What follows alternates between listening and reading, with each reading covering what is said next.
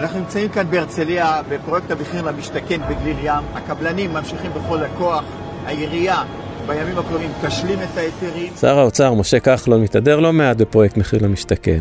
פרויקט הדגל שלו, שמטרתו להוריד את מחיר הדיור בישראל. עליית המחירים אמנם נבלמה, אבל עדיין קשה לדבר על ירידות מחירים. וחוץ מזה, בדרך היא גובה קורבנות.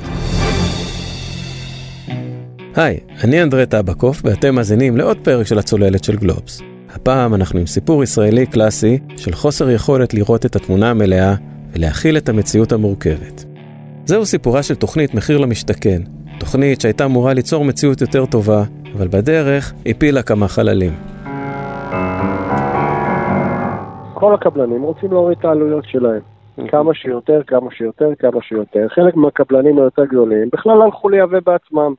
גם קרמיקה, גם ברזים, גם אסלות, גם חלונות, גם אלומיניום, הכל, מה שאפשר. הקבלנים היותר קטנים, הם אה, הולכים לכל מיני חבר'ה שיביאו להם סחורה משיאים, שיביאו להם סחורה מטורקיה. מנכ"ל קבוצת חמת, רועי רגרמן, כועס. התוכנית, שאמורה הייתה להוריד את מחירי הדיור בישראל, הביאה בסופו של דבר לסגירת שערי המפעל שאותו ניהל.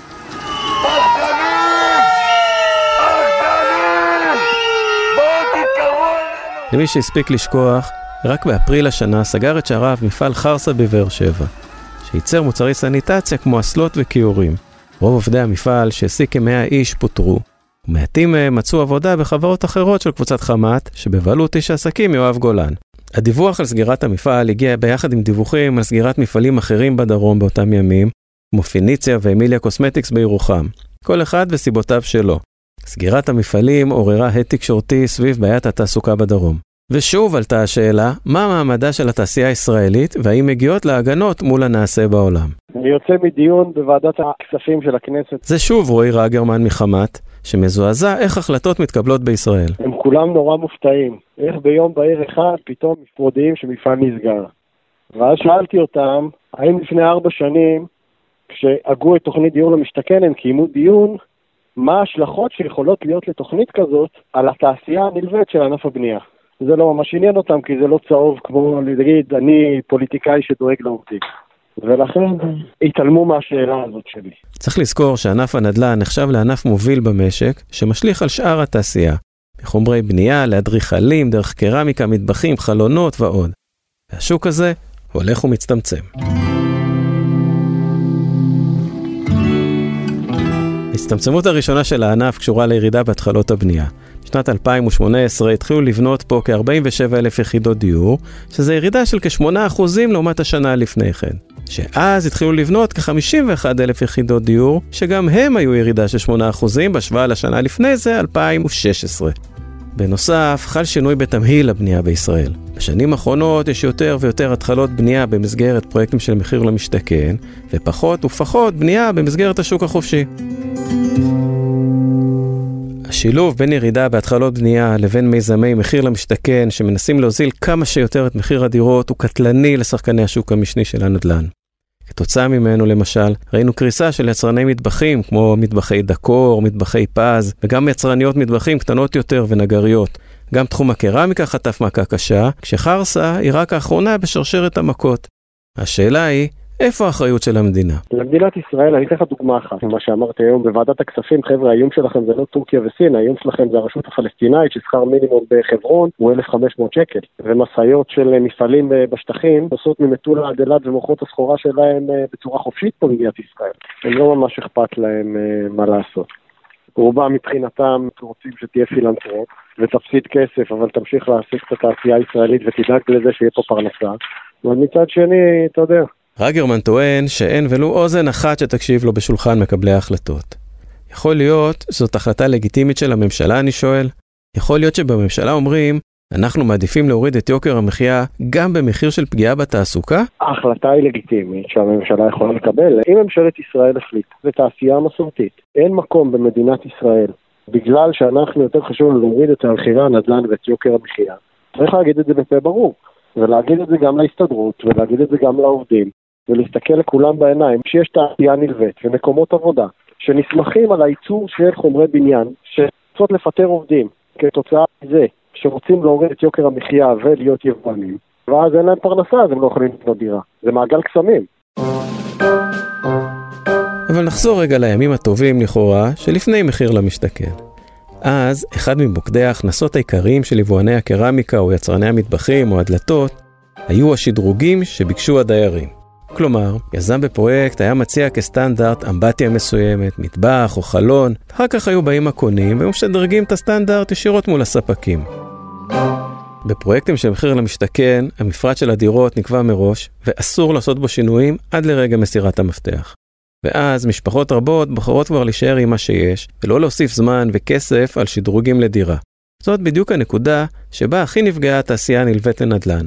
הנקודה שבה קודם לכן הרוויחה הכי הרבה. ברגע שאני סוגר במתחם של 50 יחידות דיור, 100 יחידות דיור, הייתי סוגר עם ספק, ובעצם הייתי דואג לו שיהיו לו 50 או 100 או 150 לקוחות, ואולי יבצעו אצלו קצת שדרוגים, וייתנו לו איזושהי אפשרות להרוויח. היום הוא לא מצליח. זה הקבלן עופר שגיב מחברת מיטל, שמסביר לנו איך הדברים נראים דרך העיניים של הקבלנים. יש סחורות שאתה לא יכול לייבא. בטון, אני לא יכול לייבא מחו"ל. אגרגטים, חול, חצץ, בלוקים, אני לא יכול לייבא. אני רק יכול לייבא את אותם אה, מוצרים שאתה יודע, אתה לוחץ על הכפתור ואתה יכול מחר להביא מיליון מטר מרובע ריצוף, אתה יכול להביא אלף אסלות ואתה יכול להביא אלפיים ברזים. יש מחצבים שהם רק תוצרת הארץ, מה שנקרא, שאתה לא יכול להביא אותם. איפה שאנחנו יכולים לייבא מחו"ל, המחירים שם יורדים ויורדים ויורדים. שגיב מסביר שכל הניסיונות להוביל להורדת יוקר המחיה דווקא פוגעות אנושות בתעשייה המקומית. חזות הכל היא לא רק הורדת מחיר, צריך להסתכל באיזושהי הסתכלות אה, כוללת על איך זה משפיע על המשק, ומי נפגע כמובן ראשון? הפריפריה. גם קבלנים בפריפריה נפגעים. באזור המרכז בסוף אף אחד לא ייפגע. היבואנים באזור המרכז ימשיכו לייבא כמה שהם רוצים ובאיזו סחורה שהם רוצים. שגיב מבין שחלק מהפתרון לבעיה נמצא אצל הקבלנים, ואומר שלמען הצלת התעשייה המקומית הוא מוכן לספוג. כן היינו מוכנים לשלם כמה שקלים יותר. כלומר, אתה יודע, עוד שניים, עוד שלושה שקלים למטר מרובע, אם אתה יודע שזו סחורה מפה והיא יוצרה פה ויש לה איזושהי איכות ויש לה איזושהי אחריות, כן היית מוכן לזה. יש הרבה בעיות אגב עם הסחורת יבוא, רק שבשורה התחתונה היא זולה יותר. עד עכשיו דיברנו בעיקר על הפגיעה שגרם מחיר למשתכן. הירידה בהתחלות בנייה עוד לא באה לידי ביטוי בשוק הנלווה לנדל"ן. וזאת, למה? מאחר שרוב המוצרים שלהם נכנסים בשלב מתקדם יותר בבנייה. למשל דלתות, חומרי גמר למיניהם, מטבחים וכדומה. אבל זה עוד יגיע אליהם.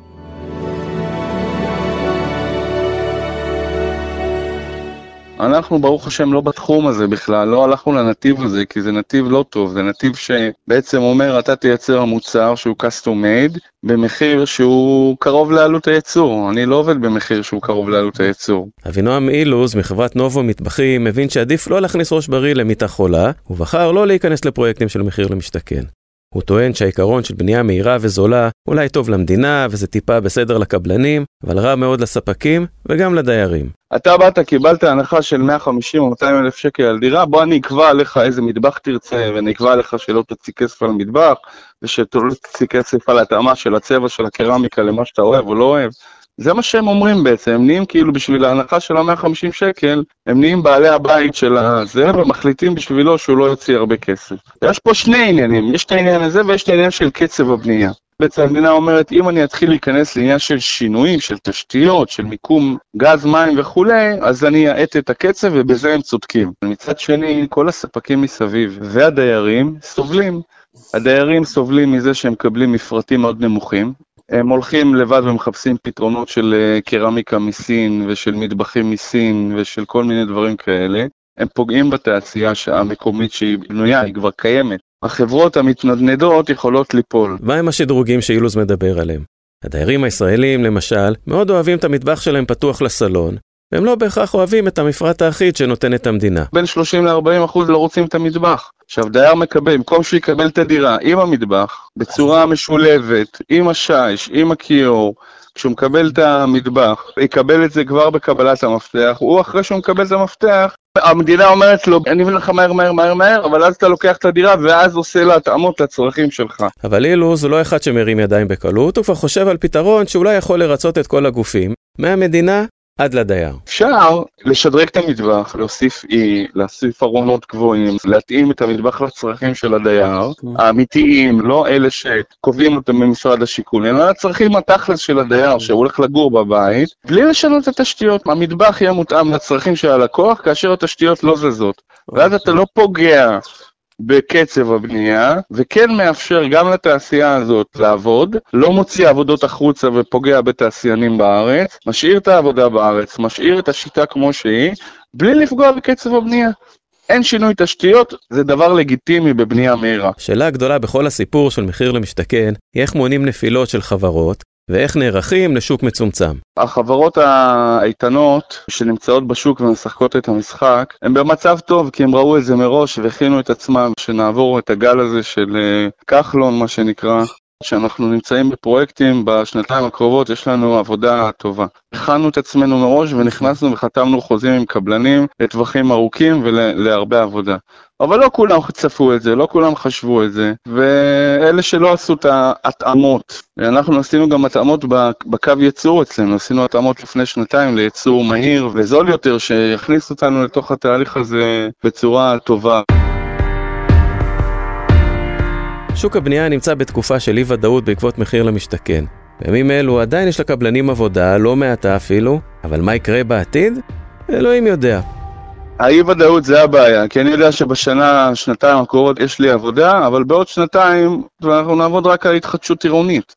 וזה לא, בעיניי לא תקין. עכשיו, כל זה ניתן לתקן בדרך מאוד פשוטה. מעבר לזה שאני מנכ"ל של נובו מטבחים ובעלים, אני גם חבר באיגוד אה, תעשיות העץ. אנחנו מנסים להיפגש עם משרד השיכון כבר הרבה זמן. ניסינו במכתבים ובתחינות לשנות את המפרט הזה שקובע שאי אפשר לשדרג את המטבחים, כי ברגע שאי אפשר לשדרג את המטבחים, התעשייה שלנו שבנויה בצורה הזאת כבר שנים על שנים על שנים, שם לסינים יש יתרון גדול עליי. חלק מהזוכים במחיר למשתכן, לא זוכר את השיעור המדויק, אבל בכלל לא מימש את הדירות שהם זכו בהן. אורן הרמב"ם, מנהל איגוד מוצרי צריכה ובנייה בהתאחדות התעשיינים, משוכנע שעברנו את נקודת האל-חזור, ועם שם משפחה כזה מחייב, אולי כדאי להקשיב לו. בתכלס, תוך כמה שנים זה יתפרץ, ויהיה צורך לבנות הרבה יותר, וכאן עלולה להיות לך בעיה, למשל בגיוס עובדים מקצועיים, למשל בתכנון של השקעות. עלולה להיות בעיה גם בהקשר של חומרי גלם, למשל חולות דקים לבנייה, למרות שנראה לך שישראל משופעת בחולות, זה סוג מסוים של חולות שמשמשים כדי לייצר כל מיני מוצרים כמו שפכטל, שכתוצאה מחוסר מעש של רמ"י. הכוונה כמובן לרשות מקרקעי ישראל. כתוצאה מחוסר מעש של רמ"י, נוצר בשנים האחרונות מחסור בהיצע של החולות האלה. המציאות שיש כרגע זה מצב א-נורמלי. הוא לא יוכל להימשך לאורך זמן. נחזור רגע למפעל חרסה. סגירת המפעל היא הדוגמה עדכנית לקריסות, והיא מייצגת את התעשייה המסורתית כולה שסובלת מגידול בעלויות, שחלקן בכלל נובעות מפעילות הממשלה. אנחנו מדברים פה על שכר, עלויות מים, ארנונה, מיסים, תוסיף לזה גם עלויות של רגולציה, כיבוי אש, הגנת הסביבה. כשהבנצ'מרק שלך זה טורקיה או המזרח, אלה מקומות שבהם גם עלויות השכר הן אה, נמוכות משמעותית, כנגזרת מכך גם העלויות שנלוות לכך הן נמוכות יותר. הרמב"ם לא פסימי לגבי תעשיית הבנייה כולה, הוא משתדל לשים את הדברים בפרופורציה. תעשיית הבנייה, כלומר תעשיית מוצרי הבנייה, לא נמצאת במשבר. לא הייתי אומר אפילו שהיא נמצאת בקושי, וזה נובע מכמה דברים. אחד, למרות שיש ירידה בהתחלות הבנייה, זה עדיין רמה גבוהה יחסית בהשוואה למה שהיה לפני נגיד חמש שנים או שש שנים. לא שאני אומר שזו רמה מספקת. התעשייה עצמה היא חוותה גם, או היא הכירה מציאות של התחלות בנייה גם ברמות הרבה יותר נמוכות מבחינת הביקושים. דבר שני, בואו לא נשכח שיש גם השקעות מאוד מסיביות עכשיו בשנים האחרונות בתשתיות, עיין ערך, כביש 6, נטע. יש גם השקעות בעולמות שלא למגורים, ששם לדעתי הייתה אפילו עלייה קטנה. אלה דברים שמקזזים את הירידה בהתחלות הבנייה או את ההאטה שיש אה, בבנייה למגורים. רגע, רגע, רגע. אם כל כך טוב פה, אז למה כל כך רע פה? רגע, מה קורה פה בכלל? למה, למה בכלל עשינו את הפרק הזה? שנייה, אומרים לי שהרמב"ם רוצה להוסיף עוד פרט קטן. מה שאמרתי לך כרגע לגבי המקזזים, כמובן שזה לא רלוונטי לכולם. למשל, ליצרני בטונים, שעולם התשתיות הוא מאוד רלוונטי אצלם, אז התשתיות יכול לקזז על הירידה בבנייה למגורים. אבל יצרן של דלתות או יצרן של מטבחים, הבנייה לתשתיות לא רלוונטית. ולכן הוא כמובן מקבל השלכה ישירה מהירידה בבנייה למגורים. הנתונים מעוררים דאגה. בשנה האחרונה נרשמה עלייה של כעשרה אחוזים ברמת הסיכון בענפי המטבחים, הקרמיקה והכלים הסניטריים, כך לפי חברת המידע דן אנד ברדסטריט. כתוצאה מכך התגברה התחרות על נתח מכירות בפרויקטים בשוק החופשי, ורק בשנת 2018 נסגרו 12% מהעסקים בענף המטבחים. פה אולי המקום להגיד משהו בזכות פרויקט מחיר למשתכן ולדבר קצת על הדילמה של הורדת יוקר המחיה, תוך פגיעה בעסקים ומפעלים בישראל. כל שר אוצר שיהיה לנו, ולא משנה אם זה משה כחלון או כל אחד אחר שיבוא, קשה מאוד להישיר מבט לציבור הישראלי ולהגיד, תשמעו חבר'ה, המחיר של הורדת יוקר המחיה הוא פגיעה בתעשיות לא רווחיות בישראל. עובדים יפוטרו. למרות שהאבטלה נמצאת בשפל של כל הזמנים, ישראלים תמיד התקוממו מול צילום של פועל ששורף צמיג בכניסה למפעל. ואין פוליטיקאי שיכול לעמוד מול זה ולהגיד, זו תעשייה לא רווחית, אנחנו לא יכולים להחזיק אותה לנצח. אגב, אולי גם אנחנו בתקשורת אשמים בזה. צריך לזכור שאמירה שמותר לתת לתעשייה מסוימת ליפול, היא אולי נכונה בקביעת מדיניות, אבל היא הרסנית לאותו אדם שאיבד את עבודתו. אם זה טייקון אז מילא, אבל אם זה עובד בשכר מינימום, אז זה כבר הרבה פחות נעים. עד כאן עוד פרק של הצוללת של גלובס. מוזמנים לעקוב אחרינו באתר גלובס וגם באפליקציות הפודקאסטים השונות. אם אהבתם את הפרק, סמנו subscribe או follow ודרגו אותנו גבוה באפל פודקאסט. תודה רבה לארכיון כאן, תאגיד השידור הציבורי, ותודה גם לעורך הפודקאסטים שלנו, רון טוביה. אני אנדרי טבקוף, ניפגש בפעם הבאה. ביי.